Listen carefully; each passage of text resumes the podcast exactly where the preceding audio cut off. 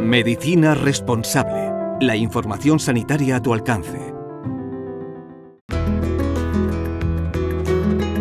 El Fonendo, con Luis del Val.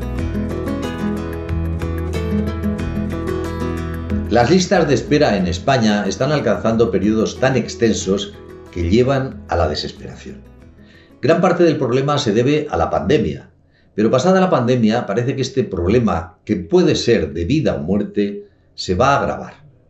Según la nueva ley de equidad que prepara el Gobierno, queda cerrada toda colaboración de la sanidad pública con la sanidad privada.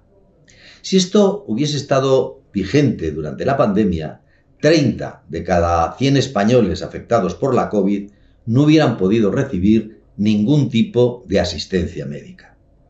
Más de 10 millones de españoles tienen suscrito un seguro médico privado, uno de cada cuatro, y lo tienen suscrito con su dinero. Si estos potenciales enfermos acudieran a la sanidad pública, el sistema se colapsaría.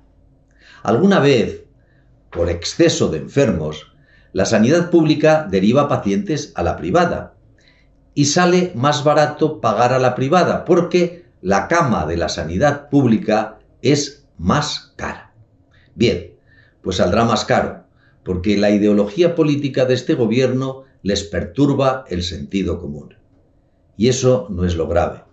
Lo gravísimo es que esta prohibición provocará un aumento de las listas de espera y habrá españoles que morirán antes de poder acceder a un quirófano.